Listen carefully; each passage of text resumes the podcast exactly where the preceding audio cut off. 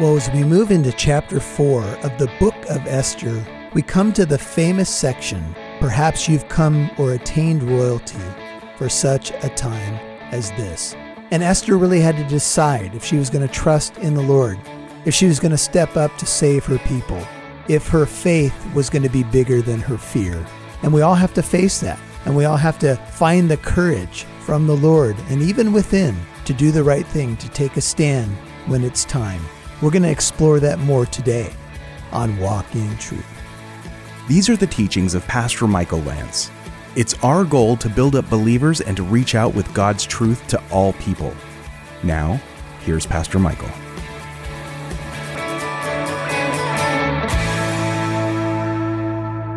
Today I was driving in my car and there was a man walking down the middle of the street like this. He looked so angry and he was literally in the middle of my lane and he wasn't moving. It was almost like he was saying, We're going to play chicken right now, me and you. And he, and I'm in a car. I got metal around me. And my first reaction, see if I can get a witness for this one, was something like this. I mouth these words Are you going to get out of the road? You say, Pastor Michael, no. Yes, it's true. I am human, especially human when I'm driving. I mouthed the words. I was hoping he could understand. He could read my lips. Are you going to move? And I did one of these. Now, in my old days, this would be a moment to fight. This is a moment when you exit your vehicle and you're like, all right, let me tell you something. You won't take my lane? We'll talk about it. But, you know, I'm a pastor, and uh, it's usually uh, heals most of my fleshly thoughts. Anyway, so I did end up going around him, and I just went up to my house, and as I passed him, I felt like the Holy Spirit said to me, What are you doing? Pray for him.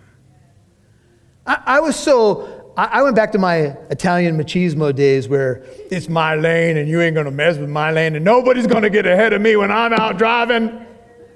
Because this is a race. I don't know if you knew this, this is a race. And we used to take our kids on a trip. You'd look to the back seat and you'd say, There is no more bathroom. That white car is not gonna beat me to Arizona. uh huh. See, I see the ladies looking at the men because the ladies are going, Why did you do you do that? Are you going to get directions? yes, it's a male deficiency. Pray for us. Anyway. So I, I just prayed for him. I can't tell you, I got out of my car and said, What's wrong? Can I help you with something? It didn't seem like the appropriate time maybe to do that. But I did, I did feel convicted like, what's going on in this guy's life that he'd be walking down the middle of the street wanting to take on a car? Like, really? And so the Lord's working on my heart to, to try to see past. It's not, it's not about you. Well, Esther could have had all of her excuses, right? He hasn't called on me. My life's on the line. What if he doesn't hold out the scepter? Genesis 49:10 says, "The scepter shall not depart from Judah, nor the ruler's staff from between his feet until Shiloh comes. And to him shall be the obedience of the peoples." Psalm 45:6 says, "A scepter of uprightness is the scepter of your kingdom, O God." But Esther could have done something like this. You know, it's been five, five and a half years and maybe I'm in the wrong place at the wrong time. You know, I, I, have heard some talk about providence, but in reality, maybe I'm in the wrong place at the wrong time. Maybe I'm not the guy, I'm not the girl. You know, we know stories of Moses and Gideon and others who said, Lord, you have the wrong person. It's not me. And I'm sure Esther, and we could all relate to this, probably said something like this what am I doing here?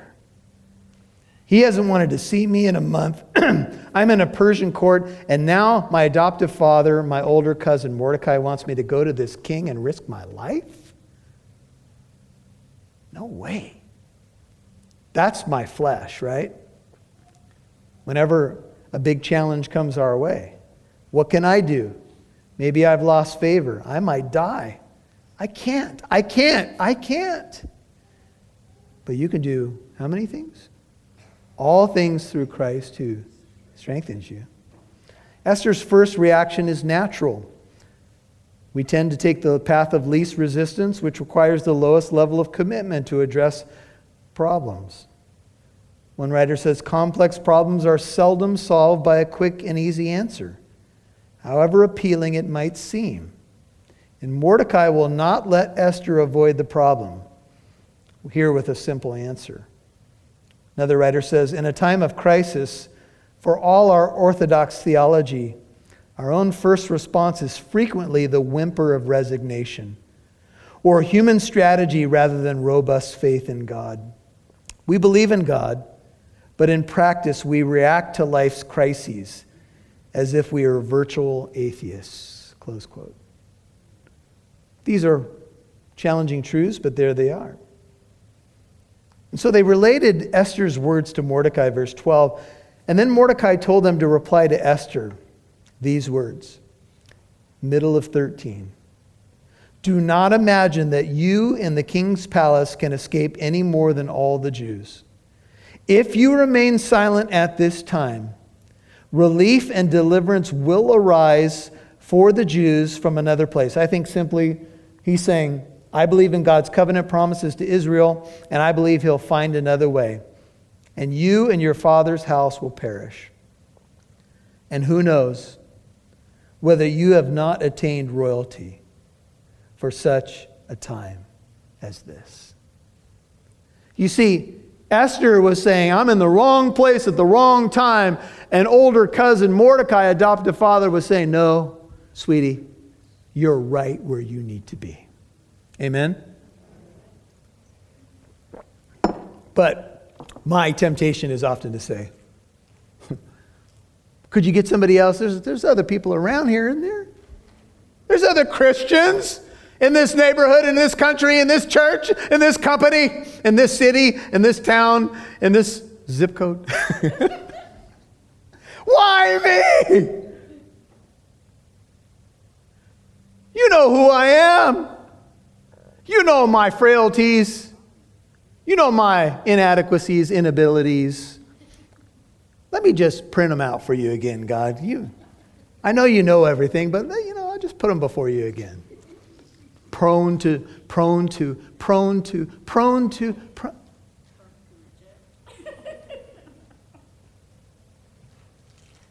And in a very Jewish way, Mordecai says, Who knows? now, that wouldn't comfort me a whole lot. I mean, if Mordecai said something like this, You have been put in this spot for such a time as this, no doubt, take it to the bank, sister. That would be one thing. But he, he adds a who knows? what do you mean, who knows? I'd like somebody to know. Do you know? Who knows? who knows what the weather will be like tomorrow? Who knows? I hope somebody, God knows. We often say that, God knows. But I don't know. Maybe you've come into royalty for such a time as this. Do you think when Esther heard that, she kind of did one of these contemplative moments where you start weighing, you know, the negative and positive side of the ledgers. Let's see what God's done. Let's, uh, let's, let's check. Yeah, that, that did happen. Boy, that was surprising. Yeah, he did pick me, and there was hundreds of girls. And yeah, I, I do sense that he's got me, but, but, go down the other side of the ledger. This, and then this, and this. And it just depends on who you want to listen to, right? Your fears or your faith. It comes down to who do you really believe in? Who's your God? Who do you trust? And Mordecai says, Esther, maybe you're God's vehicle for just this time. Now, Esther still had something to do, and we're going to get to that, but that's not for tonight. But we're not going to get to the full way that she responded, but here's what we need to see. Even though providence is God guiding and providing, and if you're standing before a door, there's still something He asks of you. And for those of you who think these theological trails through, this is the sovereignty of God and the free will of man. and uh, where they intersect is not always easy to answer. But God has put her in this spot, and here's the question Could she say no? Well, Mordecai said, If you say no, then God will find another way. But who knows? I want to show you one more cross reference. It's the book of Joel. So you got to go way to your right. Book of Joel. So in the minor prophets, towards the end of the Old Testament. And if you don't want to turn there, just listen to it. This is a connection that has some interesting uh, things to say to this whole thing about mourning and fasting and who knows. This is uh, Joel 2:12. Joel 2:12. Yet even now declares the Lord, return to me with all your heart, with fasting, weeping and mourning. Joel 2:13. Rend your heart and not your garments now return to the Lord your God, for he is gracious and compassionate, slow to anger, abounding in loving kindness, and relenting of evil. And then the Bible says, Joel 2:14, who knows whether he will not turn and relent and leave a blessing behind him, even a grain offering and a libation for the Lord your God. Blow a trumpet in Zion, consecrate a fast, proclaim a solemn assembly. Back to Esther, and we'll finish it. Who knows if he might leave a blessing behind? Who knows if he might do something that would shock you? But here's, here's the deal faith has to work in uncertainty. You'll hear more from Pastor Michael in a moment. Today, it's very important to know what you believe and why you believe it. Do you have an answer when your friends, family, or coworker asks you about your faith in Christ? The Truth Academy is here to help the believer contend for the faith. You can take online or on campus classes on subjects like Christian apologetics, Christian doctrine, world religion, contemporary cults, and much more. Enrollment for the spring quarter is open now until April 12th. Visit thetruthacademy.com today to register. That's thetruthacademy.com. See you in class. Now back to Pastor Michael Lance, right here on Walk in Truth. We call it faith because sometimes you have to step when you don't know exactly how it's all going to go. And you have to trust God. And faith is trust. Now, she's not going to take a step of faith without calling for a fast, and implied in that is prayer and preparation and all of that. And I think there, that's certainly there. But she is going to take it nonetheless. In the book of Acts, when Paul was in Corinth, the Lord appeared to him in the night. Paul was afraid, and he said to him, Don't be afraid any longer, Paul, but go on speaking. Don't be silent. For I am with you, and no man will attack you in order to harm you. I have many people in this city. And Paul settled there three years and six months, teaching the word of God among them. That's Acts 18 9 through 11. Just when Paul was concerned about his life, and he had many reasons to be concerned, Jesus said, Don't be afraid anymore. Go on speaking. Don't be silent. I don't know if you're here tonight and there's something going on in your life where you feel like you've been hushed. You, fear has closed your mouth. And you're praying through it right now. And maybe you're even fasting and you're asking the Lord, How do I respond? What do I do? What do I say? I think the Lord would say, Seek me, and I'll give you what you need. And so Esther told them to reply to Mordecai after Mordecai says, Maybe you've come into the kingdom for such a time as this. She says, 16, Go and assemble all the Jews who are found in Susa and fast for me. Do not eat or drink for three days, night or day. We were in Israel the first time in 2006, and we happened to be there during the Feast of Purim. Purim is the feast that's celebrated from the book of Esther. There's a young man from New York that was standing there at the Wailing Wall. Me and my friend were a little apprehensive. We wanted to make sure that we, you know, we were respectful. And so we said to this young man who had been fasting, part of the Esther fast, he said, we said to him, Hey, can we approach the wall? What do we need to do? And he goes, Anybody who comes here in peace may approach the wall. And he was from New York visiting during the feast of Purim. But get this. How many of you have said, okay, I'm going to fast over something? I'm going to fast.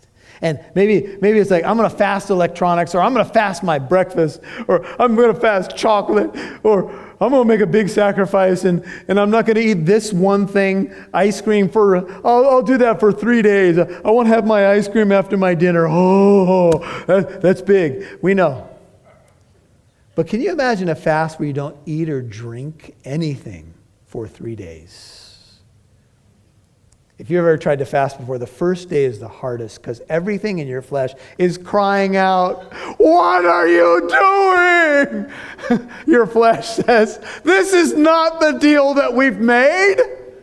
You do this first thing in the morning, then you eat that, then you drink this. You have your cup of coffee. You have a little bit of the half and half, with a little bit of the, you know, the sugary, the foo foo. And, and now, we aren't cooperating. There's a failure to communicate. And everything in your flesh cries out. This is an extreme fast. This is a serious fast because it's a serious moment. And so she says, Fast for me. You can fast for other people, it's not always about your own life. She says, Please fast for me. You could ask other people to pray and fast for you. They got to be good friends, though. what do you mean, fast for you? I and my maidens also will fast in the same way, and thus I will go to the king. She musters up the courage. Okay? You ever been there before? You work through the whole thing. Okay? Yes, this is the right thing. Okay? I'm gonna do it. Cowardly lion at the witch's castle. I just have one thing to ask of you fellas. What's that? Talk me out of it. That's sometimes how we feel. But we say, and then when you say, okay, I'm going to do it, maybe you commit to it. All right, you asked me to do the, okay, I'll be there. It's, it's, it's, it's in my calendar. Good, okay, yeah, good. Oh no, what have I done? Maybe I'll call and say, I'm sick, I'm under the weather, I have a hangnail, I, I, I can't be there. Wait a minute, I've been fasting. Wait a minute, I've been praying. Wait a minute, I'm convinced that God's called me. And she says, I'm going to go. I'm going to the king, which is not according to the law. And then notice end of 16. And if I perish, she's decided that if she's martyred, this is a very real possibility. I'm willing. I'm going to say yes to what I see as God's guiding hand. One writer says, We only recognize the working of providence by looking back, but we have to commit ourselves to God's providence and our lives to going forward. You can't look back on something providential unless you go forward and rock, walk through the doors, even if they have some barbed wire on them. And so Mordecai went away, and he did just as Esther had commanded him. First, he was giving orders. Now, she's giving spiritual orders to him. And he goes out and he's going to begin to tell the people to fast for Esther. By faith, Moses, when he had grown up, refused to be called the son of Pharaoh's daughter. He chose rather to endure the ill treatment with the people of God than to enjoy the passing pleasures of sin. Moses considered the reproach of Christ greater riches than the treasures of Egypt for he was looking toward the reward. Fast for me, she says. This was Esther's defining moment. You ever had a defining moment? You didn't think you could do it. Everything in you wanted to say no, and you did it by faith. And it has now built your courage for the next time. That's what God does. He says, You trust me, and I will show up when you need me. And next time you face this same thing, you'll be a little bit stronger. You'll trust me a little bit more. One writer says, as L. Ryken points out, Esther is the only person in the story with two names. Her Hebrew name is Hadassah, her Persian name is Esther. He, Ryken, reads this as an indication of the identity crisis that she's caught between two worlds. And she's faced with this. Being raised a Jew, she is thrust into the king's court, where she must live as a pagan. Here, we are invited to ask a question about our faith. Where do we truly stand? Are we living in we are living in two conflicting worlds that are ready to collide, but who do we trust? Have you identified yourself so much with Christ that there's no doubt when you hit the fork in the road, when you are in that crisis situation, when two worlds are colliding, when you have to say, Yes, I am a Christian and I'm not ashamed of the gospel, that you've already decided who you are. And sometimes you do have to decide in the moment. And I want to leave you with this. This is a story of a mediator. Esther is in the palace for such a time as this, and she's going to approach the king unsummoned with a decree of death hanging behind her. And we have a better mediator. We have a better advocate. We have an advocate with the Father, Jesus Christ, the righteous one. And when we sin, and we will sin, here's what we know we have an advocate with the Father. The golden scepter of God Almighty will be extended to us because the Son has mediated on our behalf. He is better than Esther. He is better than all the Old Testament uh, saints put together because Jesus Christ mediates for me and for you. There's one God and one mediator between God and man. That is the man Christ Jesus, who gave himself as a ransom. Jesus said, If I perish, I perish. And Jesus knew he would perish. Jesus Christ laid down his life going before us, you know, before the scepter, if you will, before the decree of death, he paid the ransom price in full so that when you go into the palace of God Almighty, the scepter will be extended to you and you will be without the law, without death, because Jesus Christ paid your fine. That's the gospel. The good news that we proclaim is our King is our mediator. And he said, Father, I will perish for the joy set before me. I will endure the cross. I will despise the shame.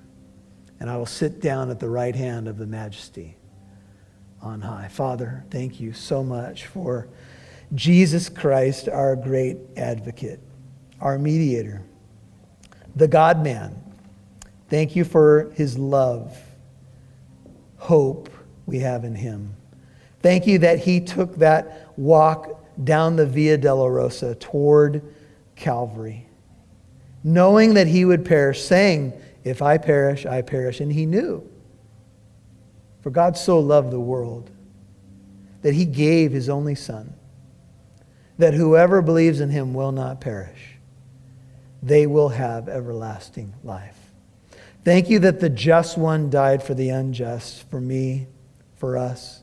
Thank you that Jesus, the righteous one, the lion of the tribe of Judah, the scepter that will not depart from Judah, laid down his rights, took the de- decree of death. We've all sinned. We all fall short of your glory. The wages of our sin is death, but Jesus Christ, the King of kings and Lord of lords, has paid the ransom price in full. We can now approach the King of heaven because we are forgiven, set free from the decree of death set free from Satan and all of his lies, given hope, not only for this life, but for the life to come. And that hope is the anchor of our souls. Hallelujah and amen. Hope is the anchor of our souls. And hope is Jesus Christ. And that's the beauty as we see the picture of the gospel coming through the Old Testament book of Esther. You know, it is humbling to me to know that Jesus Christ came to save us. The King left heaven to rescue us, to die for us, to extend that scepter of grace to us. Man, that is the good news of the gospel, and we have good news to share. Well, we have a lot more to learn from the book of Esther, so please keep listening along on this station. Two things to remember though. If you tuned in halfway through today's teaching, please feel free to listen on our website. You can catch up, you can go back and listen to parts that you missed, or you want to just kind of revisit at walkintruth.com. That's walkintruth.com. You can listen to today's teaching, previous ones, and different books. You can check out the store. There's so much there at walkintruth.com. Also, we have the entire teaching of the book of Esther available now on a flash drive. We would love to send it to you as a thank you when you give $30 or more to support the ministry of Walk in Truth. We really appreciate your support of our ministry to get the truth of the gospel out to everyone who listens. And folks, people are listening who are unchurched and not Christians, but they're hearing the truth, and you're helping us partner to get the word of God to them. You can give a donation, you can mail it in, you can give it online. You can find out all the information about how to do that at walkintruth.com. And please know we deeply appreciate your partnership in the gospel. Tomorrow we begin in Esther chapter 5. The message is called Standing by Grace. You know, the only way we can stand before God and be forgiven is by His grace. And we're going to see a picture of that as we continue to study the book of Esther. Until then, may the Lord bless you and yours, and we'll catch you next time. Thanks for listening to Walk in Truth, encouraging you to reach out with God's truth to all people.